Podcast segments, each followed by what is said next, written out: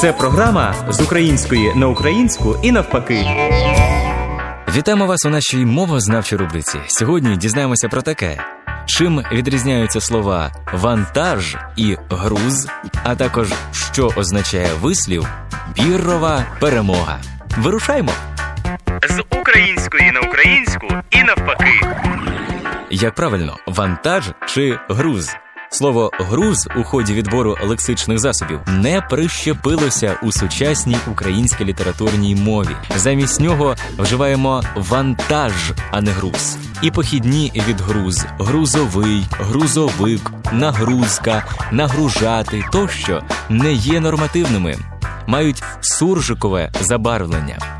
Дослівна офіційна назва вантажний автомобіль для скорочення вислову у пресі цілком слушно замінюється порівняно новим словом вантажівка. Наприклад, до цукрового заводу раз по раз під'їжджають наповнені буряками вантажівки. Молодий водій вантажівки у пошуках своєї зниклої нареченої проникає у загадковий і небезпечний світ прадавніх ритуалів.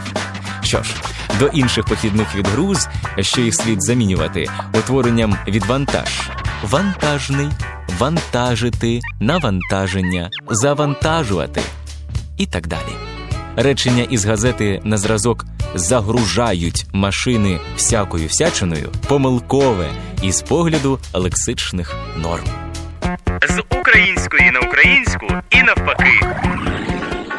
А тепер до цікавого вислову піррова перемога.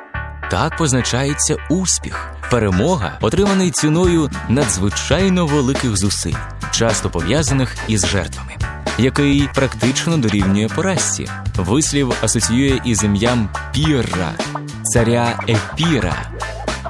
Епір це давньогрецька держава на заході Греції та його так званими перемогами над римлянами у 280 році до нашої ери при Галиклеї, і особливо Аулускумі, де він утратив надзвичайно багато своїх воїнів.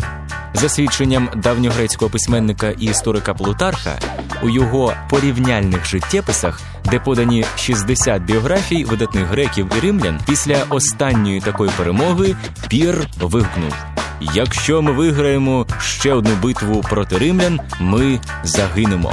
Я не бажаю вам піррової перемоги.